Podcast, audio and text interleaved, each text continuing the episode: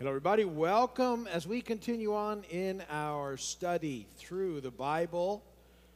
We are in the Old Testament. We'll be in Exodus chapter 13. Tonight we have worked through the scripture a chapter at a time. We actually started with the New Testament. We did a five year run on that. And uh, we got through every chapter in the book of the New Testament. And then about a year and a half ago, we started in the Old Testament. We're working our way through. How long does it take to work through the entire Bible? A week at a time? 20 years. So we're seven years in. So we got a ways to go, but um, but we're doing it, and I expect all of you to be here till the end. So 13 more years of Wednesday nights. Um, so we'll keep plugging along, and then we'll just start all over again. Yeah. Well, if Jesus comes, that'll be good. That's a good reason to stop. and then we'll, when he comes, I think we know it all anyway. So it uh, works out pretty well. So um, Exodus. Um, you know, the Exodus is a, is a fascinating book. You, you remember, you know, through Genesis, we saw uh, how at the end, um, the um, children of Israel, the small group that they were, um, went into um, Egypt because of the famine, and Joseph made a, a safe place for them. And the Exodus now is about getting them out of Egypt. They've been in Egypt 432 years. Um, and, and the majority, at least the big back end of that time, was in slavery and bondage. The, uh, the Pharaoh was not, did not treat them well. Um, they were slave labor, and um, the time had come for them to go. Um, Pharaoh wouldn't let him go. God told him, let him go. He refused to listen. We've been through that series of 10 plagues now, um, with the final one being the death of the firstborn, which struck Egypt but not Israel, because Israel, if you remember, took a lamb and they, uh, they killed the lamb and they, they, uh, the sacrificed lamb, they took the blood and put it on the doorposts, and the angel of death passed over, uh, and all the firstborn of Israel were saved, both um, people and animals. But and the firstborn of Egypt, uh, males and animals, were they died. And so um, Pharaoh has uh, said at this point, he's commanded them to go. Finally, he says, Get out, go now. Don't wait, don't mess around, just get out. And um, that's, that's where we're at at the moment. The people are getting ready to get out. They've gathered all of the jewelry and everything from, uh, from their neighbors who willingly gave it to them to go for this time of worship. And uh, they're going and they're not coming back. And that's payment for hundreds of years of slavery. They're going to go out wealthy um, in stuff and they're going to go out as a nation of 2 million people. They came in as a family of 70, they're going out as a nation of 2 million. And uh, along with them, there's some um, non Jewish people going with them. They've been mentioned already. And um, that's either Egyptians who have figured out that God is indeed God, and they want to get in on the deal and go with them, or along the way, other people that have come and decided to hang out with them. But there's a significant number of them as well. Um, good that they're there. They will cause some issues, as we'll see here in a little while. But for now, the people are getting ready to go. And um, in, as we sort of head into chapter 13, the, they're, going to touch on the importance again of the firstborn in the nation of Israel. So, not only, not only once a year at Passover, which we've already talked about, were the Jewish people reminded of God's grace and power, but each time a firstborn male um, man or animal, comes into the world, the firstborn had to be redeemed. So um, we're going we're gonna read about what that looks like. And, and so it's a constant reminder to the people of Israel about the work of God in their lives and what's happening. All the firstborn, in effect, belong to God. And, and, um, and so we're going to watch that work its way through the scripture and what happens. Um, this, this ordinance of redemption that's coming up will take uh, place when the, when the Jewish people enter the promised land. And um, uh, later on, Moses will explain the process, um, and um, he touches on it here. Um, the uh, most um, of the firstborn males and uh, animals are going to be redeemed with the sacrifice of a lamb. Uh, um, but then they're going to, in particular, mention that of a, the firstborn of a donkey.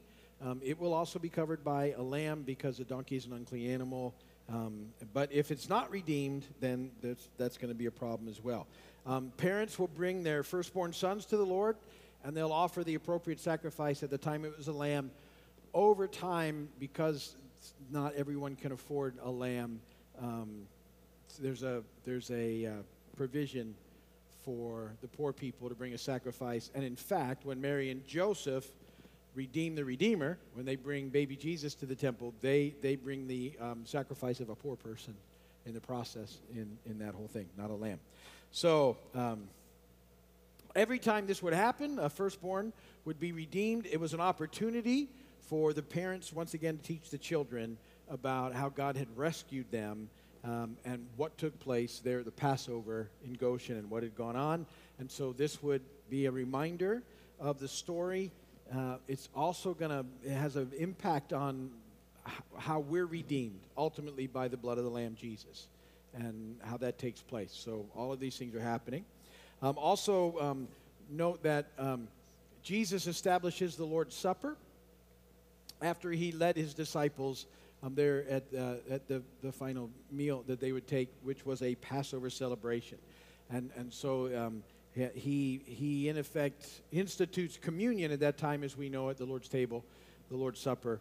And every time that we partake of communion, we're remembering what's taken place, that, that not only has, um, can we look back and, and know that Jesus has died for us um, and defeated death and rose again, but we also remember that he's coming back for us soon. And when Jesus returns, um, there will be another amazing exodus because we're going to be with him forever and uh, taken out of all the all the mess. And so, um, you know, all the dead in Christ will be raised. The living believers caught up with them and and uh, taken to heaven to be with the Lord. That's what it says in 1 Thessalonians 4, 13 through 18. So that's going to be quite an exodus. Um, either way, even if you've, it's going to be really cool. Sorry, that's my microphone, but it's not as bad as it was. Uh, I know. I'll change. I can change mics too, but I'm not going to do it unless it starts going tap, tap, tap, tap, tap. All right. So, with that said, let me read Exodus 13 to you.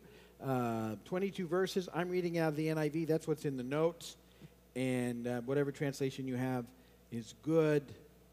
Let me pick it up in verse 1. The Lord said to Moses, Consecrate to me every firstborn male. The first offspring of every womb among the Israelites belongs to me, whether man or animal. Then Moses said to the people, Commemorate this day, the day you came out of Egypt, out of the land of slavery, because the Lord brought you out of it with a mighty hand. Eat nothing containing yeast. Today, in the month of Abib, you are leaving. When the Lord brings you into the land of the Canaanites, Hittites, Amorites, Hivites, and Jebusites, the land he swore to your forefathers to give you, a land flowing with milk and honey, you are to observe this ceremony in this month. For seven days, eat bread made without yeast, and on the seventh day, hold a festival to the Lord. Eat unleavened bread during those seven days. Nothing with yeast in it is to be seen among you, nor shall any yeast be seen anywhere within your borders. On that day, tell your son, I do this because of what the Lord did for me when I came out of Egypt. This observance will be for you like a sign on your hand and a reminder on your forehead that the law of the Lord is to be on your lips. For the Lord brought you out of Egypt with his mighty hand. You must keep this ordinance at the appointed time year after year. After the Lord brings you into the land of the Canaanites and gives it to you, as he promised on oath to you and your forefathers, you are to give over to the Lord the first offspring of every womb. All the firstborn males of your livestock belong to the Lord. Redeem with a lamb every firstborn donkey. But if you do not redeem it, break its neck. Redeem every firstborn among your sons. In the days to come, when your son asks you, What does this mean? say to him, With a mighty hand the Lord brought us out of Egypt, out of the land of slavery. When Pharaoh stubbornly refused to let us go, the Lord killed every firstborn in Egypt, both man and animal. This is why I sacrifice to the Lord the first male offspring of every womb and redeem each of my firstborn sons. And it will be like a sign on your hand and a symbol on your forehead that the Lord brought us out of Egypt with his mighty hand. When Pharaoh let the people go, God did not lead them on the road through the Philistine country though that was shorter. For God said if they face war, they might change their minds and return to Egypt. So God led the people around by the desert toward the Red Sea. The Israelites went up out of Egypt armed for battle. Moses took the bones of Joseph with him because Joseph had made the sons of Israel swear an oath. He had said, God will surely come to your aid and then you must carry my bones up with you from this place. After leaving Succoth, they encamped at Etham on the edge of the desert. By day, the Lord went ahead of them in a pillar of cloud to guide them on their way, and by night, in a pillar of fire to give them light, so that they could travel by day or night. Neither the pillar of cloud by day nor the pillar of fire by night left its place in front of the people. Blessed be the word of the Lord. All right, so just some highlights through uh, chapter 13.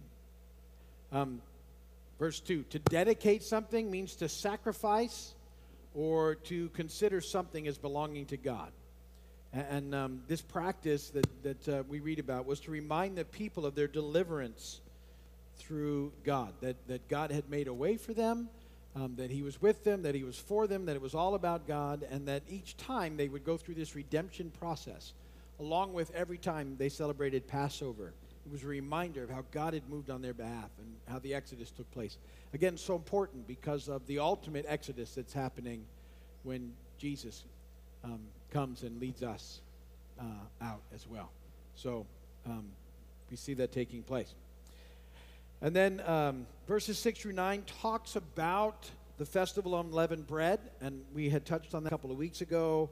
Um, uh, and, and this was going to make them different uh, from you know other celebrations, and it, it even said you know it, this whole thing would be like it they were branded on their hands and foreheads, and and so this um, celebrating with with um, bread that that uh, had no yeast.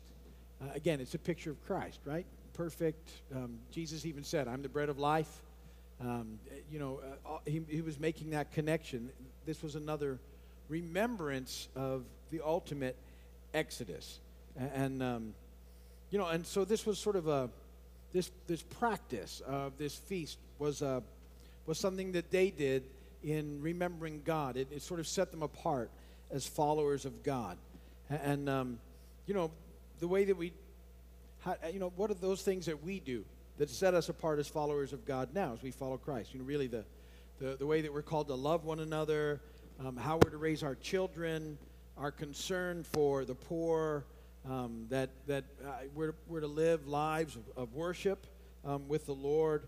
And, um, and so, you know, ultimately now you know, as believers, we're, we're to be known for loving one another, which is what I talked about last weekend.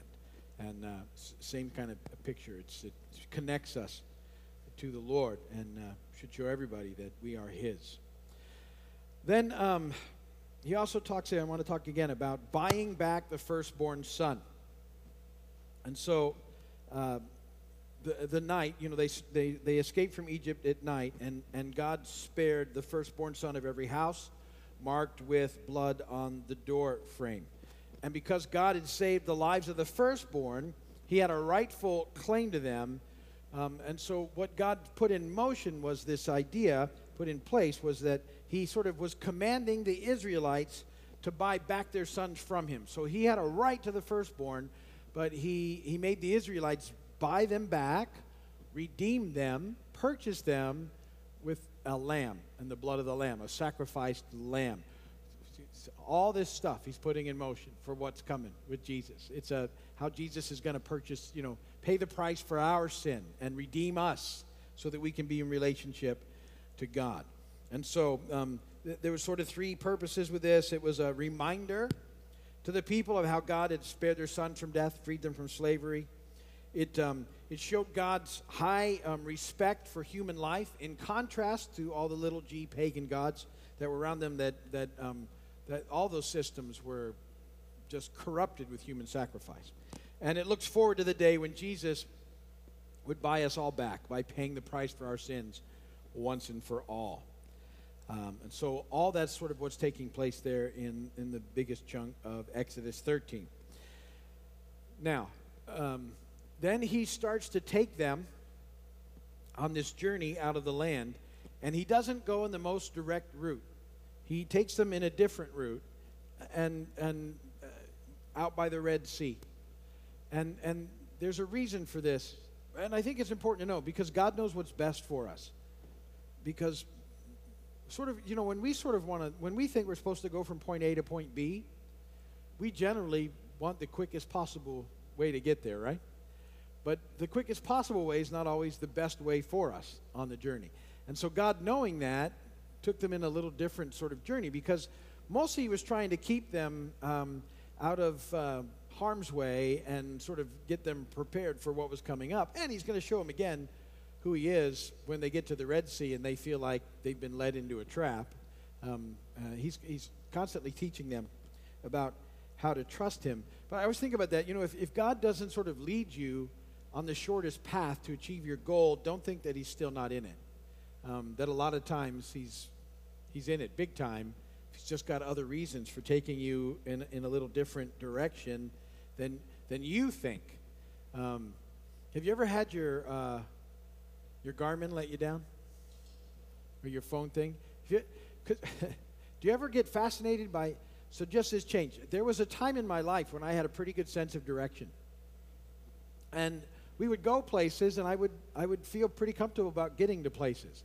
And and then the Garmin's came in and all of a sudden I have no sense of direction whatsoever and, and feel lost without it. And I will almost always listen to the Garmin instead of me in a critical situation.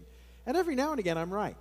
But most of the time, the Garmin's got it figured out, and they're taking me in directions that, uh, and you know, but it's better for me. And um, but sometimes the shortest route's not the best route, and you you, you have to sort of be aware of that. Um, so so you know, you want to kind of trust God's Garmin as being much better than your own.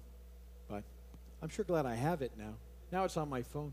That's when I. Uh, it's an interesting pop because it sort of happens when I stop speaking. So I, I don't know why. Isn't that great? Now I can do it on command. Oh, well. Um, I get silly. What was I talking about? Oh, yeah, so um, absolutely nothing to do with this story, but here we go. Because I started talking about Garmins, and I've had this story for a while. So, so when we came back from our trip uh, to Alaska, we got in to Miami at um, 3 o'clock in the morning. Yeah. And picked up our luggage and was in the car at 4 o'clock in the morning. And I'd been traveling all day. And, and if you know me, you know I'm not a, I'm not a, I see 4 o'clock in the morning almost every day, but after I've had a night's sleep. So this was different than that. And so we got the car, and I'm like, uh, let's, I, I didn't want to be in Miami. I wanted to go home. So I was sort of like, let's go to Florida City and we'll see how we feel, and we'll either stay there or we'll just go. So we're, we start to drive, and I've been going to the Miami airport since I was nine years old. Um, I'd moved a few times then, but I've been going there since I was nine, way back when I still lived at home. We would take my dad to the airport all the time. And so I know how to get out of the Miami airport and come home. It hasn't changed all that much. It's the same as it has ever been. It's a little fancier now, and there's a, you know, but it's the same deal. I know the road that I'm supposed to get on, and we headed out four o'clock in the morning and went to the place that I've always gone every time I come, and it was closed, completely under construction or something. And it didn't give me an alternate. And I can't see very well anyway at four o'clock in the morning after I've been up 24 hours, and I'm like, and and uh, so I, I grabbed the phone because I don't have it on. You know what I mean? Hey Siri, get me home. and and so she goes, okay, do this. And, and, she, and that one was closed four times. We were in, and I'm getting a little freaky because it's early in the morning. I haven't slept very good. And I'm like, you could really get lost here. And it was really dark. Um, but then she got it right like on the fifth try. I told you that had no, no absolute, no, no bearing on the whole thing, but it had been in my mind to say it. So there you go. So the way I thought would be the quickest, easiest way didn't work. And uh, eventually I got it there. So trust that God knows the safest and the best route for you, and, and uh, He's like the perfect Garmin. So even if it doesn't seem like the quickest route, it's good for you to know. Um, also, um, when the Hebrews left Egypt, uh, two theories. Well, one believes that the Exodus occurred in uh, 1446 BC, and then an, there's another theory that believes it happened much later, sometimes um, between 1300 uh, and 1200 BC. The, the reason that we generally believe in the earlier date, although if you go to Israel, they'll almost always over there tell you it's the later date. Um, the reason we believe in the earlier date is that Um, the, uh, the Bible says in 1 Kings 6 1 that Solomon began building the temple 480 years after the Hebrews left Egypt. And so we, we know that time frame. I mean, to the Bible gives it to us exactly. And we also know from archaeological discoveries that Solomon began building the temple in 966 BC. We know it for a fact. So um, it's an established fact, 966 BC. So if you add the years, we believe in the later date, which would be uh, 1446 um, BC. So uh, the other argument would say you can't take those years serious uh, um, literally, but we think we can.